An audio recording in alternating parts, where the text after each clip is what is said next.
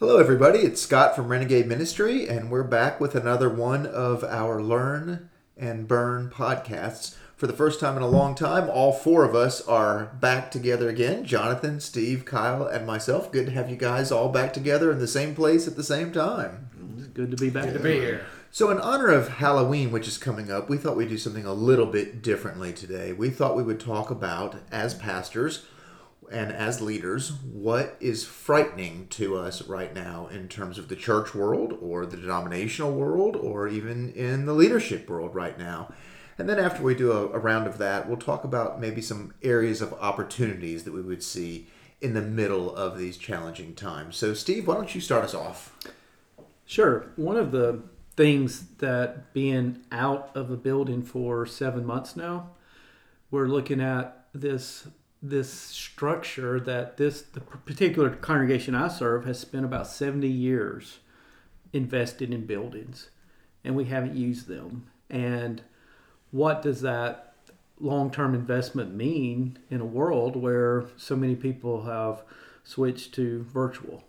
And we are have we invested so much in something that's going to be irrelevant going forward you were telling me recently that your church has had to spend about a quarter of a million dollars just to keep the facilities up. That must feel like it's especially challenging in times like this. Yeah, it is. I mean, roofs, parking lots, all those things. Um, we pay too much money a month just in utility bills. And it feels like, wow, that's a lot of ministry dollars that are going to support a facility that is it is it even relevant anymore. So what frightens you is you'll have a ton of money tied up in a way that you won't be able to right. maybe ever use in the same way as you used to. Right. Can we how can we leverage what we have and is it even possible? And have we spent a bunch of money in a in the wrong direction? Right. Kyle, what about you?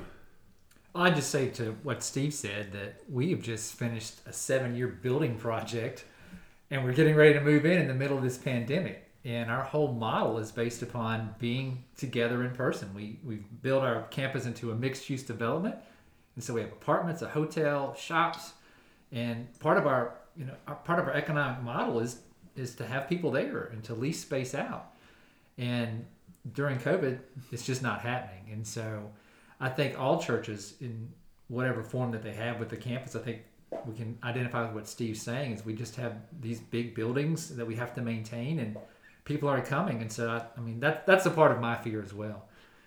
So you're about six weeks out from officially launching in your new building. What what about that is most frightening to you right now? That one will be able to do it uh, we've been working on this again for seven years, and I'm not even sure that you know we'll have clearance from the from the government to be able to go in. It depends on what phase we're in. We're planning to be able to go in, uh, but then also are the people that we have built all these other buildings around for are they going to be able to, to come in and, and, and have their stores and, and live in the apartments? And so it's not just church it's just we we've created a whole campus that's to be social. And right now is not a very social time. Right in some ways, it's kind of like being Kodak, investing all this money in making film, and then digital photography comes around. Absolutely. Which goes back to the old adage adapt or die. Right. Right. What, what we've seen in the business world for ever, we're now seeing much more rapidly and clearly in the church world. Right. Aren't we? Well, and I know at New Story, you've got such a different model from a traditional church model that some of us have. What what about you? Well, we don't have the same amount of money invested in buildings as most traditional churches do at all. My biggest fear at a newer church like New Story, where most of the people who come have either not been in church ever, or have been hurt by church, or were looking for something different, they don't have deep roots in New Story like some of the people from y'all's churches do, where their families have gone there for decades and they have they have really deep roots. So a lot of our people, I'm wondering if when this pandemic is over, whenever that is, or whenever we can get back to whatever normal in-person worship is, is how many of our people will come back, mm-hmm. or how many people will say, "Well, I did the church thing for a while and and I'm good," or how many people have started new habits and those habits don't involve church on Sunday morning. Or how many people now don't even realize it's Sunday? Exactly. You know, our online numbers look good, but how many people, one of my fears is how many people are going to say, you know what, I think I've come to enjoy sitting at home on my couch on Sunday morning with a cup of coffee, and I feel like I can worship just as well. And, and so while they'll still be a part of our church, it won't be the same like you were saying, Kyle. It won't have that same community feel because even if you're commenting during a mm-hmm. Facebook Live worship service, it's not the same as seeing other people. So I really have no idea what our church is going to look like. Are we going to have a lot of people come back or you know, we're doing everything we can right now to have different types of online offerings, but what type of community will we have? And again, and also at a newer church like ours, the financial worries are really great because for a lot of our people who don't have deep roots in a church, if you're not physically there, you don't even think about giving. Right. And so the financial aspect of it for a church like ours is certainly something that keeps me up at night as I'm thinking. Well, and the interesting thing about that is so for all of us, it's probably the first time because of technology and media and the rise of all that. This is probably the first time in human history that human gathering has been so limited in this way and it's really causing us to have to rethink what does it mean to be community what does it mean to be in uh, to be a part of a congregation together or to be in mission together whether it's as a church or a nonprofit or or even just a group of friends where gathering is um, constantly limited and and I think that with that I mean there's a giant rethink that we could do if we would do it. And I would say probably my my greatest fear is that we let the crisis go to waste in essence that we don't take advantage of the opportunity to rethink everything when we have a chance where everything has been closed down and to rethink the purposes of all the stuff that we do. There's a lot of stuff that we do that needs to be retrofitted to do um, different kinds of ministry um, and you know and kyle I, I feel for you because you're building brand new stuff and you're already having to think about how might you have to retrofit um, but I think that at, at, at, the essence, and I think this is what I, I, love about you guys, is that you're always going to be thinking about the culture that you're creating. It's hard to create culture when you're not in the room together. It's just hard to create a culture and to create a lot of energy and a lot of buy-in around saving the world or you know whatever you're doing unless you're able to you know i guess feel the energy of everybody else in the room. Um, that's why we do congregational singing because we we share in this moment and it's a unifying experience and it just isn't the same um, you meant to say we used to do congregational singing. Yeah yeah I, I, that's it. It's like we used to do that but now this thing that we've depended on for centuries i mean even millennia we can't do and even with the four of us getting together kyle currently is wearing a hazmat suit this is true, and it's not just because of COVID. There's a lot of reasons for that. So, Jonathan, is is sort of what you're saying when you say you're afraid we'll miss this crisis is when we do get back to whatever sense of normalcy happens, whether that be in a few months or six months or a year, that the temptation to go back to the old ways will be so strong. That even some new things we might have tried during this time, people will say, well, we don't need to do that anymore. I think that's a little bit of it. Um, you know, like I don't worry about so much the institutional things and the things that some of the programmatic stuff, but I do worry about our mindset and the things that we focus on that we'll just try to get back to normal as if we were just on a long vacation. You know, that we're, uh, you know, we can sit in our homes and we can uh, binge watch series after series after series on Netflix and Amazon Prime and then not ever really think about some of those essential questions about our lives. And, and I worry about that both as congregations and I worry about that as individuals that you know here we've got an opportunity to actually stop and contemplate stuff and to contemplate it in prayerful and deep and spiritual ways and what most of us are trying to do is just get back to our normal routine which you know in spiritual language and church language we would say that that means we've made an idol of our routine well and, and things have changed and they're not going back right and so we can't make the mistake of assuming that they are. But moving forward, I think that God has always offered us a new path. God makes things new. God is a God of transformation. God makes things good out of bad things. And so I think that's a hopeful message that we can't go back. We're going to go forward. It's, it's going to be different, but I think it could be good. Yeah, I mean, in the church and, and in nonprofit worlds, we've been talking for decades about not only funding problems, but mission problems and program problems, Building problems. building problems, and that things aren't what we ideally want.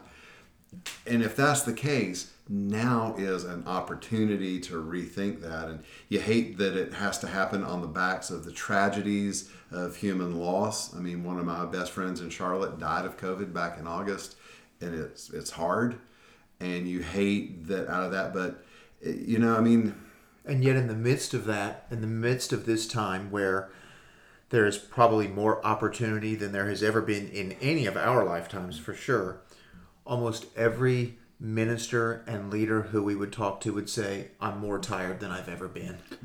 I'm having a hard, harder time thinking and making decisions than I've ever had. So there's this weird juxtaposition of this incredible opportunity paired with, wow, that takes a whole lot of energy. and it does. It it's the work it takes just to get the level.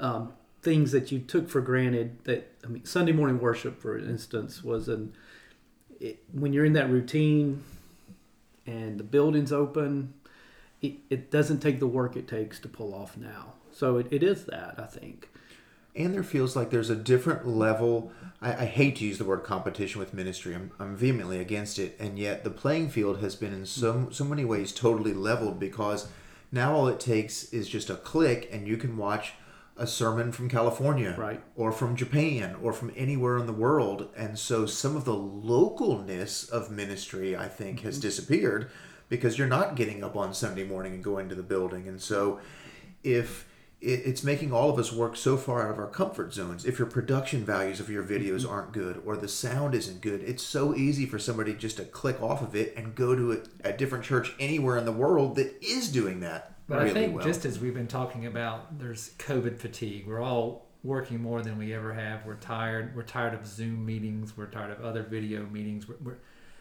we're tired of all of it. I think that's going to be an opportunity in the future that we're going to want to come back together and we're going to want to have that local connection. Yeah, you might could watch some kind of amazing service on the computer, but that that person doesn't know who you are and when you're going through a difficult time there's just something about having that local experience and i don't think that the church is, is going away. I think that people need to be together. We need to be socially together. Our theology is incarnational that, that god came to be with us in christ and so right now it's tough because of covid and we have to separate from each other but i don't think that's the long-term solution there'll, there'll be some kind of a hybrid thing where people are gathering together I hope you're right. One of my fears is is that people will realize there are so many other ways they can have that social togetherness other than church.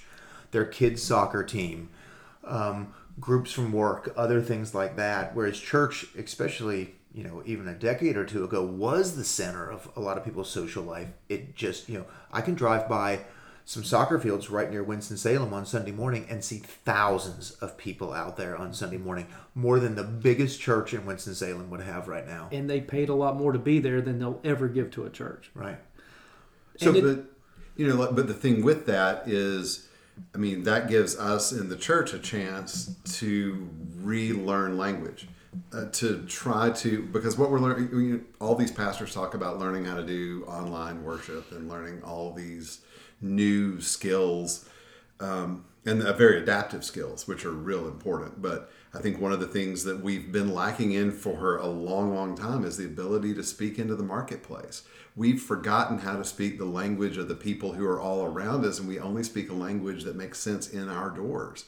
And this is a time when, here again, if we can rethink and retool some of this and not try to jump back to what we were doing previously, we've got a real chance to retool the relevance of the church because the church itself was always i mean jesus was always out among the people we like if you take the gospels he's not teaching in the temple very much That's one thing that, point. that we learned in our three and a half years outside of a church building. We worshiped in a movie theater. We met in coffee shops, the YMCA.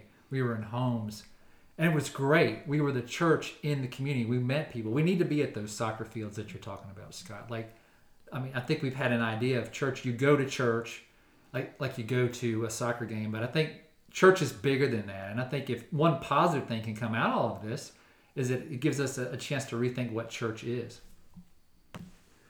So we've been talking a lot about church and, and, things that frighten us about the church world. Let's switch gears a little bit and just talk about leaders in general and opportunities. What are some opportunities during challenging times like this for leaders? Steve, do you want to start us off again? I think it gives us a chance to zero in on what really matters and perspective because there's so many things that when I look at the organization I lead, there's some things that aren't as important now as we thought they were seven months ago. And that is clarity of purpose. So focusing in on what we're really about and getting the right perspective about what really matters. That there's an opportunity to help people see that and move the organization forward. It's that old adage that all of us have heard who have ever worked or volunteered for any group of why do we do that? Well, we've always done it that way, and no one ever steps back and says, why are we doing that? Exactly. Or should we continue to do that? What about you, Kyle? Well, to big, piggyback off that, I think an opportunity is to see that not all change is bad. That this is a great opportunity to, to examine, you know, where we are and where we're going, and how could this shake things up reorganizing our priorities, as Steve said. I think change could be a great opportunity to try some new things that you've wanted to try, or maybe things you haven't thought about before. This is this is the best time to, to be experimenting with that. Yeah, sometimes when you go through something like this, change can, in normal times, be hard to get people to agree with because we all like to be comfortable. And in a time like this, it can be an impetus for us to try something new. Yeah, a lot of change management talks about an, an inciting incident, something that happens that you don't see coming that you have to deal with. And we've got the pandemic and many other things. So it's, it's a great impetus to, to move forward. I would say that I think this is a great time for leaders to be able to focus some on themselves of where are we leading well? Where have we not led? What have we learned about ourselves? I've learned stuff about myself over the last eight months. Some things I'm proud of, and some things I've realized, wow, I wasn't doing that well, and had almost tricked myself into thinking I was doing it well. It's sort of it's almost as if this pandemic kind of scrapes away the topsoil and lets you see what's what's underneath it. So I think it's a really good time for us to do some self work and as we've talked about in previous podcasts, that might be going to see a counselor. That might be reading some things different than you have read before. It might be like we're doing right now, spending time with friends and really having honest conversations about it. I know for so many people right now, it's really thinking about why do I do what I'm doing? Do I want to keep doing that? How do I invest myself? in this, especially if we're tired. What about you, John? Well, I was going to say, I mean, I think it's important for us to kind of realize those essential things that we do. So in the same way Steve was talking about an organization identifying what's really important, I think it's this is a great time for us as leaders to identify that. And, and I know a lot of leaders out there right now are really struggling to try to figure out how to maintain their organization and keep their organization alive through this and when and when the pandemic is over or or when whatever over ends up looking like. And so I know that survival is going to be a, a real issue for a lot of folks, but I think it's a good time still to you know where we've been able to do so many things the same way everybody else has. You know you can do facebook live just like the biggest organization in the world can. Um, i think that the two things out of that is one you know realizing that it's not going to help me to compare myself to other leaders who might have previously had all the resources and all the media at their disposal. Uh, comparing myself to them is not going to ultimately be helpful for me because at the end of the day i'm not called to be you know whoever whatever great leader i'm called to be the best me that i can be. And um, and i think that that's something that we've all got to come to terms with. And you know in organizations folks will always compare themselves to organizations that thrive and that seem to have all the resources and everything that uh, that they seem to need. But they've got challenges too. And i think um, you know the simplifying gives us a chance to maybe be a little bit more comfortable in our own skin Good. That's good stuff, guys. So, um, certainly these are challenging times with a lot to be um, concerned about, but also some great opportunities out there. So, talk with somebody about this stuff. Share some of this stuff with somebody. We'd love to hear your feedback on these things. What are you learning during these times? So, thanks for listening. Uh, there's always more info at renegadeministry.org, and we'd love to hear your thoughts and suggestions on anything. Have a blessed day, everybody.